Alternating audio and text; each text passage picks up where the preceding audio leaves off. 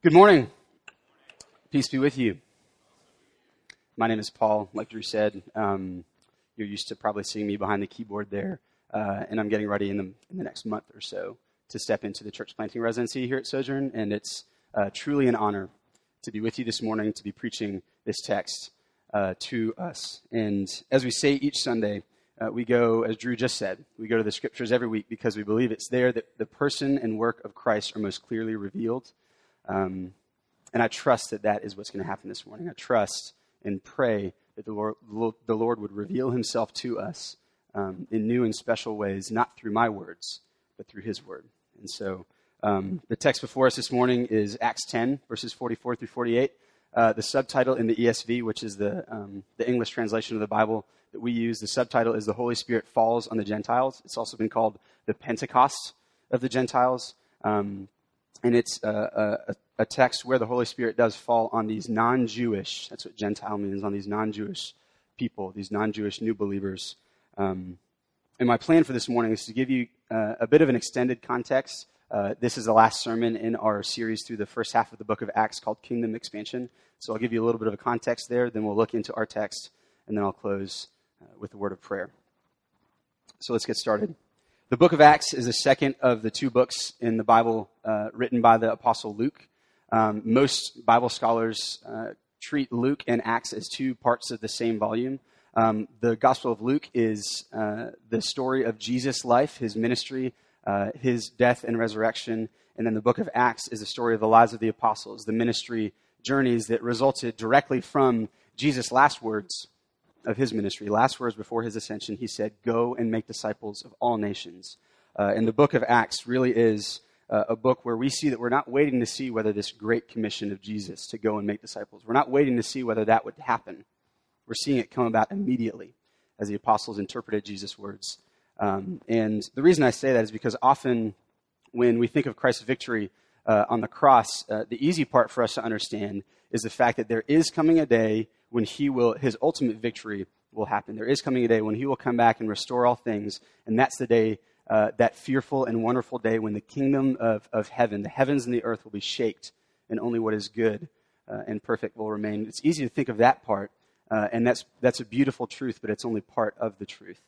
Um, you see, without the book of Acts, uh, if we only think about what Christ will do when he returns, uh, then we might misunderstand life now as just a life of, of patiently waiting and doing nothing. But Christ didn't intend for us to sit on our hands. Uh, he taught us to pray, Lord, your kingdom come here on earth as it is in heaven.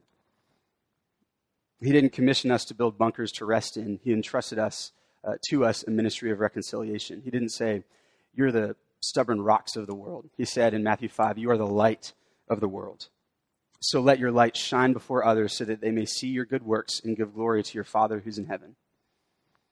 So Jesus sent us on a mission to be the light of the world that we might see his kingdom expand now, and that each victory that we witness would be a partial, beautiful foretaste of that ultimate day uh, when he will return uh, and make all things new. So, understanding this, that God's kingdom is expanding now, um, has been our hope through this series, uh, through the first half of the book of Acts. We looked at uh, on Easter the text the verses 34 through 43 that Drew just read to give us some context. That was a sermon text for Easter Sunday. We looked at the resurrection of Christ, uh, and then we looked at how uh, the kingdom of God expanded through the first, cha- the first few chapters. And this week, uh, we're going to look at how the kingdom of God was expanded by hearing as we read in Acts 10. Um, and as I begin, I want to give an illustration of attention that I've seen and that I'm sure all of us have seen uh, in the world around us. As people, we are naturally intolerant we're right or wrong people. Uh, in each of our eyes, there is a right way of understanding the world, and there are a lot of wrong ways. Um, and I believe that there's no exception to this. Let me explain briefly. Uh, atheists think that there's no God and think that whoever believes in God is wrong. Uh, theists, those who believe in God, think that those who don't believe in God are wrong. And even within those who believe in God, there's all kinds of religions, and each religion, including Christianity, thinks that theirs is the right one. And there are those within any of these worldviews, though, uh, who, who might consider themselves universalists, um, who say that your faith is your own business, and you might be thinking, uh, you know, hey, that's not true. I'm not uh, intolerant of other worldviews, but these people really are too. Um, here's a quote summarizing that viewpoint There are hundreds of paths up the mountain, all leading in the same direction. so it doesn't matter which path you take. The only one wasting time is the one who runs around and around on the mountain, telling everyone that his or her path is wrong. You see, this person believes that it's okay if you choose atheism, Christianity, Buddhism, uh, Islam, any of the, the, the, world religions. This person believes that's okay because they each kind of give someone the same thing, right? Uh, there's many paths up the mountain. They all arrive at the top. Um, and this person's okay with a Christian or a Muslim so long as that Christian or Muslim just sees their way of seeing the world as but one way. Because as soon as that person starts insisting that their way is the way, they become wrong. So we're naturally intolerant. Uh, even the tolerance movement of today, uh, the one that says just tolerate people, uh, no matter how different they are, is a worldview. There is a right and wrong. Um, tolerate tolerant people, don't tolerate intolerant people. And if you look at what this leads to, um, I'd argue that the tolerance movement, which really is the name that I'm giving it, but it's really, um, I think, birthed out of a good desire to, to see people accept and live in harmony with everyone. Uh, while it's founded out of a good desire, it just doesn't work. Um, if you don't believe me, spend some time uh, online reading through comment streams. Um, actually, believe me, please don't read through online comment streams unless you just like being angry. Um, you see, acceptance and harmony can't be based on tolerance. Um, it's based on love. Tolerance is, by definition, a negative thing. It says, how much can you take before you can't take anymore? Love, on the other hand, is a positive thing. It's ever growing, uh, ever increasing. I don't want to be tolerated. I want to be loved. And love disciplines. Love cares about what is true and what is right. Trying to pin, uh, pin love on anything other than absolute truth uh, is kind of like pinning the tail on a moving donkey. Um, kind of like building a house on the sand rather than on solid rock. Uh, but for some reason, we're in the age, uh, we're in an age where the idea of truth is something that we've been taught to be uncomfortable with. We don't even like the word anymore. Instead of calling things true, we call them facts. And there's no such thing as a moral fact, that's just an opinion. And there's all kinds of objections to truth. Um, some people say uh, that you're bound within your own minds. It's called subjectivism. You're bound within your own mind, and what's true for you, you can know, but you can't know what's true for someone else in their mind. Um, other people might say, I just I feel like I should be allowed to do this, and I don't I don't need you to tell me that this is wrong. Kids are really good at that. Um, so are adults. I've seen, or you might, might say, uh, I've seen other people get hurt by someone telling them what to or what not to do, and so therefore telling someone what to do is, is wrong. Uh, and listen, I understand every one of those objections. I've personally made each one of those objections to truth. Um, I've said I can know what's right for me, but I can't possibly know for sure, for you know, certainly what's true for you. I've said I'm doing this, and I don't want you to tell me that it's wrong because I feel like it's right. And I've seen people, I've been hurt. I've seen my family, my close friends hurt by people who abuse authority and lord it over other people. I've made every one of those, of those objections and I understand them, but let me implore with you that there is such a thing as truth. Um, there is something better than tolerance. You see, I think we're naturally intolerant by God's design. And here's the problem. As Christians, we believe that Adam and Eve uh, were created good, all things were created good, but when they committed the first sin in the Garden of Eden, uh, creation broke in what we call the fall. Mankind fell from grace, came under the curse of sin and death, and all of creation, therefore, while it was once in harmony, is now and has ever been since the fall groaning for restoration, groaning for the day of Christ's return when all things will be made new. See, the fall has affected everything, including our understanding of worldview. Before the fall, there was one worldview. Now there are many and each is exclusive. And I believe that our desire for right and wrong points to the fact that there is a right and a wrong. But as many words as we can try to string together and talk about the truth, the overarching problem that each of us faces because of the fall is that we can't see the truth. Not one of us is capable of understanding the truth, the ultimate truth in and of ourselves. The only way now to see the truth is if God Himself breaks in and reveals it to us, and that, that is what our text is about this morning. Um, it's about the Spirit breaking in to bring truth and meaning to people's lives, revealing truth to both believers and non believers in a way that cut to the hearts of all those present at the time. And I pray that it would cut to our hearts this morning. And as I start, I want to give a brief aside um, to those of us who call ourselves Christians. Um, I want to give a brief aside out of Revelation chapter 2. Um, this is God's words to the church at Ephesus, uh, which was a healthy, it was a big, healthy, uh, church, early church. Um, and this is what God says to this church. He says, I know you are enduring patiently and bearing up for my name's sake, and you have not grown weary. So he gives this, this church a word of encouragement. This church is a healthy church. But then God says this But I have this against you, that you have abandoned the love that you had at first. Remember, therefore, from where you have fallen, repent and do the works you did at first. Remember the love that you had at first. So as we look back, believers, this text about new faith, about the immediate response of these believers to the work of the Spirit being poured out on them, let's lean in. Remember your baptism. Remember that moment when God broke in and revealed the truth to you and your response of worship and adoration. And for those in the room who wouldn't consider yourselves Christians, if you're in here, if, you're, if you have doubts, if you're skeptical, um, if you're just kind of figuring out what the church is about, then I hope that this room would be uh, a comfortable place for you. I hope that you would be, uh, feel welcome here in our parishes, in lunch after this, this gathering, um, and that you would feel comfortable asking your questions because we want to walk through those with you. Um, each of us in this room was once in your seat, myself included. Uh, so you're in good company, and we're glad that you're here. With that, let's dive into our text, Acts chapter 10. Um, and I've really got one point. Um, don't worry, I've got three subpoints. I've preached before, once. Um, but yes, uh, well, I'll break this into three sections. There's really one thing that I want us to walk away with this morning. I want us to walk away knowing that the Holy Spirit works through God's Word. The Holy Spirit works through God's Word. Uh, and the text walks us through these three ideas. The Holy Spirit interrupts Peter. This interruption is what saves, and this salvation leads to sanctification. And those are words that we'll talk about as we go along. But let's start in point one.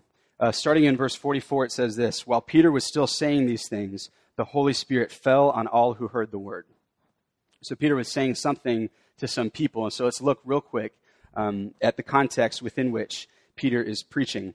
In Acts 10, we're introduced to a man named Cornelius um, at the beginning of chapter 10. Uh, he's a centurion, which meant he was uh, an officer in the Roman army. He was in charge of 200 to 1,000 uh, infantry soldiers. He was a Gentile, a Roman Gentile. He wasn't a Jew. He was aware of Jewish law from what we can see in the text, but he wasn't uh, a Christian or a Jew. But we are told in verse 2 that Cornelius was a devout man who feared God with all his household. He gave alms generously to the people and prayed continually to God.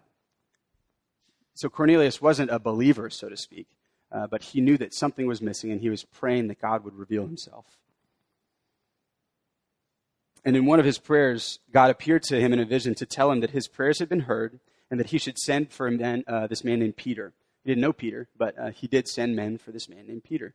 Uh, at the same time, Peter was traveling uh, on one of his ministry journeys. He was between cities where he was preaching the gospel, uh, and he was a given, given a vision himself. In this vision, God showed Peter a field full of animals and told him to kill and eat. Peter said, By no means, Lord. You see, Peter was a devout Jew. He had been raised uh, under the Old Covenant, under the Old Testament law, and he was very concerned. The Jewish people were very concerned with the cleanliness of the food that they ate. Um, and so Peter said, By no means, Lord. But God's response to Peter was this in verse 15. God's response was, What God has made clean, do not call common. That might seem like a rabbit trail, but I'll come back to that in just a moment. See, after this vision, there was a knock on the door, and Peter was told by the Spirit to rise, go down, accompany these men, for I've sent them. And so Peter went with these men who Cornelius had sent. He was brought before Cornelius. Uh, and, uh, and Cornelius' first words are, are this. He says in verse 33 We are all here in the presence of God to hear all that you have been commanded by the Lord. Um, and so we see that these people were gathered together by God's direction. The Holy Spirit had already been doing work in their lives, uh, opening their deaf ears, their blind eyes, preparing them for this moment. And that is who is, is here before Peter, who he is preaching this gospel to. So, what was Peter saying? Um, Drew read the sermon uh, that Peter gave from verses 34 through 43, and the ascent, and so I won't read it again, but the essence of his sermon uh, opens with this. Peter says, Truly I understand that God shows no partiality. And then he talks about Christ, who Christ is, and then he ends with this. I'll read verses 42 through 43. And he, this is Peter talking, and he, Jesus, commanded us, the witnesses to his resurrection. So Jesus commanded us to preach to the people and to testify that he is the one appointed by God to be judge of the living and the dead. To him, all the prophets bear witness that everyone who believes in him receives forgiveness of sins through his name. And then, bam, the Holy Spirit interrupts. Verse 44 Whilst Peter was still saying these things, the Holy Spirit fell on all who heard the word. And let me make a couple of observations here. First, the Holy Spirit fell while Peter was still saying these things. Peter didn't preach down the Spirit. Sometimes we look at gifted preachers and we say, man, that guy brings the Spirit. But we can look here. Peter didn't have, Peter wasn't preaching a sermon and then he didn't, you know, tie up his whole beautiful system of thought and then say, all right, cue Holy Spirit. Um, it says, while Peter was still saying these things, the Spirit interrupted him. And think about this. As Peter's preaching to these people, he mentions Jesus' name, the name that holds great power, as Taylor preached to us a few, few weeks ago the, the name that holds great power, and then all of a sudden, all other names fade away. Peter, Peter preaches about the works of Christ, and all the works of men fade away. As one commentator put it, human righteousness disappears in the deep sea that is the infinite love of God. And at that moment, the Spirit is poured out on the hearers of the word. And put yourself in Peter's shoes for a moment. From his perspective, he's probably looking at people he's talking to. Have you guys ever been uh, listening to someone talking and you realize you're looking at them, but you're no longer listening to them? So, yes, I'm doing that right now. Until you called me out. I pray that it's the Spirit working. Um, uh, in that case, I'll just sit down. But, um, but no, Peter was interrupted by the Holy Spirit. Uh, the Spirit broke in. Uh, he was already working in Peter through his words. And then he basically said to Peter, All right, I got it from here. Second observation, uh, second part, the, the last part of verse 44 the Holy Spirit fell on all who heard the word. And so we see that hearing the word is necessary. When Luke records it here, he doesn't say the Holy Spirit fell on all who were around. He says the Holy Spirit fell on all who heard the word. The Apostle Paul makes this abundantly clear in Romans 10, verse 14. He says this How then can they call on the one they have not believed in? And how can they believe in the one of whom they've not heard? And how can they hear without someone preaching to them? So Paul says this. Luke records that the Holy Spirit fell on all who heard the word because Peter needed to preach Christ, not just a message of love and feel goodness, but, but the, the real Christ, the man, the God who became man, who lived the life that none of us could live, who was brutally murdered for our sin, and it's his blood washing over us that makes us clean. So Peter needed to preach the gospel of Jesus Christ, and as we see this done, as we see Peter obedient to the call of the apostles to guard the, entrust, uh, the, the deposit that's been entrusted to them, go and make disciples by preaching it. As we see Peter's obedience, we see God's faithfulness in meeting Peter in his obedience. Oh, that we too would preach the word of Christ with such faith and boldness and trust that the Lord will make good on his promise, that he will be faithful. And then, third, uh, third observation here, look at verse 45. It says this And the believers from among the circumcised who had come with Peter were amazed because the gift of the Holy Spirit was poured out even on the Gentiles. Observation here is that God never ceases to amaze us, particularly with respect to who he accepts into his kingdom. The reason I shared the context of Peter's vision a couple of minutes ago, where God showed him that what God has made clean do not call common, was to say this God had to demonstrate to Peter through a vision just how radically inclusive his kingdom was. See, look at uh, Peter's first words to Cornelius and his family were this You know it's unlawful for me to associate with you, but God has shown me that I should not call any person common or unclean. So you know I really shouldn't be talking to you, but I'm talking to you anyway. Right? That's what Peter's first words were. Um, and, and let's park on this for just a minute because this is a really big deal for Peter. You see, he was raised up in the Jewish law, he was raised up in the scriptures, and there was huge significance to being a Jew. The heritage of the Jews. These people were people who had been through hundreds of years of slavery, starvation, um, pain, and suffering, and God had promised them deliverance, and so they lived in eager expectation of this deliverance, and that bonded them together as a people. So, to have heard that your reward was also going to be accessible to the Gentiles, I can't imagine how offensive that would have been. Think about this. Let me illustrate this further. Think about our country's history with slavery, the African American slave trade. I want to choose my words carefully here, but I couldn't think of a better analogy. Uh, think about knowing that your family has been in slavery for hundreds of years. And the moment that you get free, you walk down the road and hear some rich white guys singing a slave song. How would that make you feel?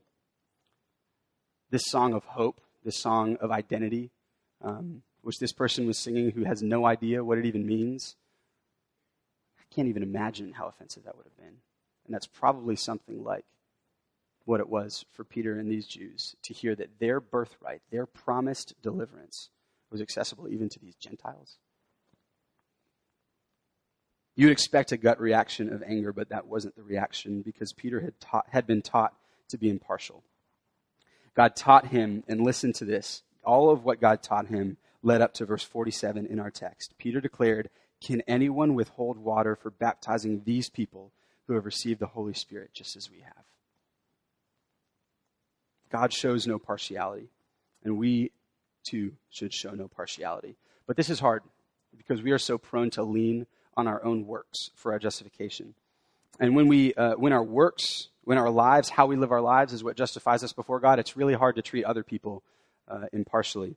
Because if you've spent years trying to be a good person, uh, and then this person walks in who's been drinking, smoking, sleeping with prostitutes, uh, addicted to drugs for the last 20 years, walks in once and hears the gospel, you'll probably have a hard time rushing down with them if your hope is in your good life. You'll probably have a hard time rushing them down and getting them baptized. If you spent years trying to build up your career, and this young woman in her 30s who's been homeless for her whole adult life walks in and hears the gospel once, you'll probably have a hard time immediately inviting her into your family. If your hope is in the years that you've spent building up your marriage and raising up your kids in the fear of the Lord, and this man walks in with three, four, five broken marriages, kids all over the country in foster care because they've been neglected, and he hears the gospel once and is saved, you'll probably have a really hard time thinking that God sees him equally to you. See, doubting the salvation of others is toxic to the church.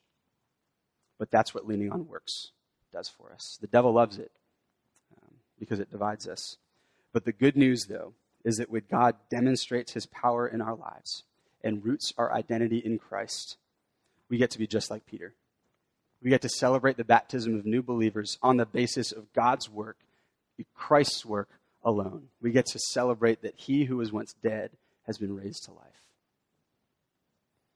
Which brings me to the second point. This interruption is what saves. You see, while Peter is preaching, God takes control of the situation. It's God's interruption, the work of the Spirit, that saves people. We've seen that God works through the word that's been preached, but ultimately it's the Holy Spirit that saves and that confirms this salvation. Let's read together, starting in verse 45. And the believers from among the circumcised who had come with Peter were amazed because the gift of the Holy Spirit was poured out even on the Gentiles. For they were hearing them speaking in tongues and extolling God. Then Peter declared, Can anyone withhold water for baptizing these people who have received the Holy Spirit just as we have? So, what Peter and the disciples with him saw was a visible demonstration of the Spirit being poured out on the Gentiles.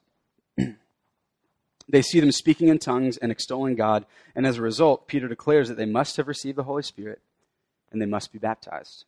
Now, there's a lot about baptism that I don't have time to go into right now, but I'll say this.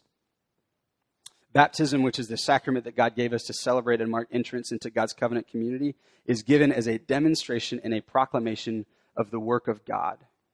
Baptism into the covenant community is something that God does, and it's something that we affirm in our text, Peter takes the miracle of these Gentiles speaking in tongues as a sure sign that they've received the Holy Spirit. We see the miracle of tongues happening several times in the New Testament.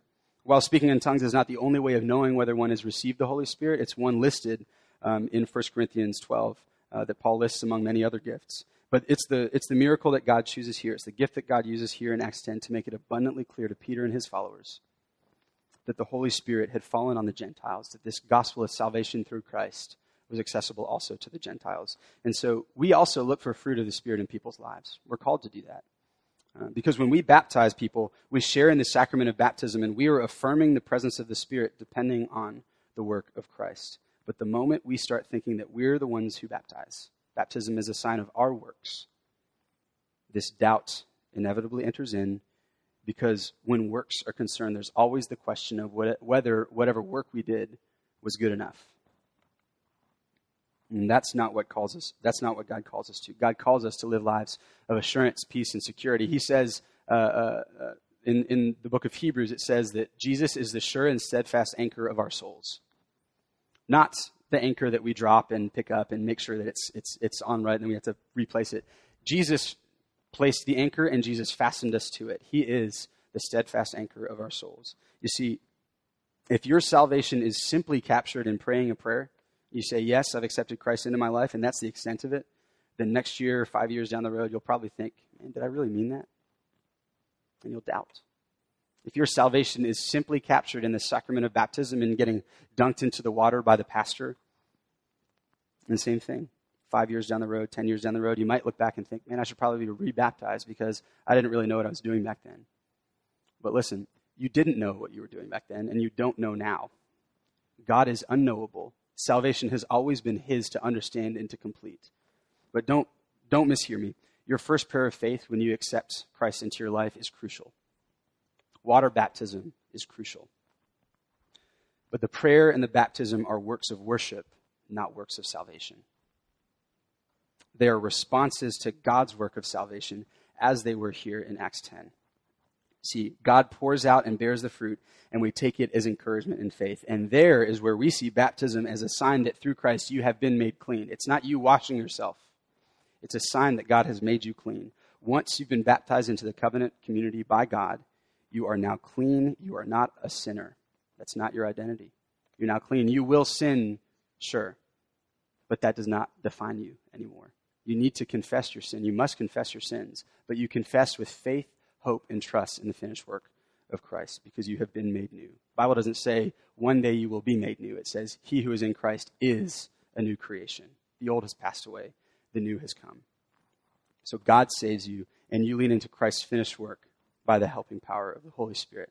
Brings me to point three. I want to make two last observations from the text and show that the salvation of these Gentiles led directly to their sanctification, uh, which really is a word that means that refers to the process by which God continues the work of making Christians holy throughout their lives.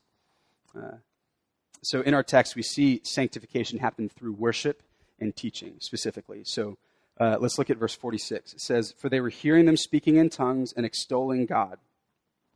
Extolling might be a new or vague word for you, but the word uh, also means praising, glorifying, exalting, magnifying. We see the first response to salvation here praise and worship glorifying God in heaven for who he is and what he's done. See, this response is the first response here, and I think this is the first response that Revelation 2, God points the, the church at Ephesus back to. He points them back to this first moment when he says, Remember the love that you had at first. Remember, what, remember those works that you did, that worship that you did? You loved me and you loved your neighbors. Get back to there. Paul says this in Romans 12, uh, verse 1. He says, I appeal to you, therefore, brothers by the mercies of God to present your bodies as a living sacrifice, holy and acceptable to God, which is your spiritual worship. You have been made holy and acceptable to God by the mercies of God. So worship Him. And this, this is how God keeps your life in perspective with Him on the throne. This is how you let your light shine before others so that they may see your good works and glorify your Father who is in heaven. And it's after seeing them it's after seeing them worshiping that Peter, in obedience to Christ's command, does not delay, and in verse 48 commands them to be baptized. And finally, at the very end of our text, after Peter uh, commands them to be baptized in the name of Jesus Christ, Luke records this. Luke says, Then they asked him to remain for some days. You see, when the new Gentile believers were saved, they celebrated with one another in worship, they were baptized, and then they asked the Apostle Peter to stay with them to teach them. This is the natural spirit led response. Stay with us so that we can pick your brain. In our context, it might look like, man, I'm coming back to this church on Sunday. I'm coming back to that parish gathering next week. Oh, my, you're the friend who shared it with you or the stranger who shared the gospel with you. Give me your phone number. I want to pick your brain. I need to know more about Christ. Um, see, they knew they needed teaching and encouragement. They knew that salvation was from something and also to something. We're saved to a life of joyful worship and endurance because Jesus has not returned yet. They didn't see Christianity just as the thing that you do on Sunday. Uh, they knew that following Christ was something that they were going to be working out for the rest of their lives. And um, this is what, according to Ephesians 4, God gave to the leaders of the church. Look at Ephesians 4, verses 11 through 13. It says this And he gave the apostles, the prophets, the evangelists, the shepherds, and teachers to equip the saints for the work of ministry for the building up of the body of Christ until we attain the unity of the faith and of the knowledge of the Son of God to mature manhood, to the measure of the stature of the fullness of Christ. So there's a lot of clauses in that verse, but essentially, Paul is saying this God gave you leaders to teach you how to worship Him and how to live lives of worship and ministry. This equipping by the power of the Holy Spirit is what God intended us to be sustained by. This is why when we read Jesus say to his followers in Matthew chapter 10 that life is about to get real hard and whoever endures to the end will be saved, this is why that doesn't alarm us. Whoever endures to the end will be saved. Listen, no one, no man or woman can endure to the end on his or her own strength. And that's why the Pentecost of the Gentiles is so important. The disciples knew that without the Holy Spirit, they'd be lost. That's why in Acts chapter 2, uh, the, the apostles and the rest of the disciples locked themselves in the upper room when Jesus ascended, waiting for the Holy Spirit. And it was only when the Holy Spirit came that they embarked on their missionary journeys. That's why in Acts chapter 10 here, Peter sees the presence of the Holy Spirit and takes that as evidence that these believers have been saved and therefore that they will be sustained by the Lord, that they will be able to press on and endure to the end. As the writer to the Hebrew puts it, we are not those who shrink back and are destroyed, but of those who have faith and preserve their souls. Because by the power of the Spirit we have been fastened to Christ, who is the steadfast anchor of our souls. So, as I close, we've looked at how the Spirit regenerates us, how it interrupts our lives, the Holy Spirit saves us, and ultimately sanctifies us. So, what do we do with this text? Let it challenge us in our partiality, not in a way that guilts us for our prejudicial uh, nature, but in a way that teaches us the character of God so that we might be able to rejoice with Him in new life in Christ. Let it encourage us to preach the gospel of Jesus of Nazareth boldly with faith, trusting that the word of God will not return void because he won't let it. Preaching the gospel, it does not matter. Uh, your words don't matter. Times when I've preached the gospel, I've, when I've looked back and thought, did I preach the gospel to that person? They said, man, you just preached the gospel to me. That was that conversation? it's not your words. Sometimes you'll think that you're fumbling, but the word of Christ will not return void because he won't let it. The Spirit works through the Spirit's words. And finally, let us receive the gospel with faith in God, trusting that we won't have to understand it ourselves, that He will make known to us the truth. He will demonstrate His power to us, and that is how we will know. I'm speaking to everyone in the room here. My job is not to light a fire in our hearts. God does that. My job is to fan the flame to encourage you to press in and either pray like Cornelius that God would reveal himself or pray with boldness, trusting that he will reapply the gospel to us and bring us back to our first love for him. See, there's an immediacy to this experiential knowledge of God. It turns advocates for Christ into witnesses of what they've seen and heard. So let's lean in. See, the beauty is that we're all a bunch of individual fires but we get to come together and watch our individual fires ignite together in the one fire that is the Holy Spirit of the living God, and we get to see God's kingdom expand for His glory and for our good. Amen. Let's pray.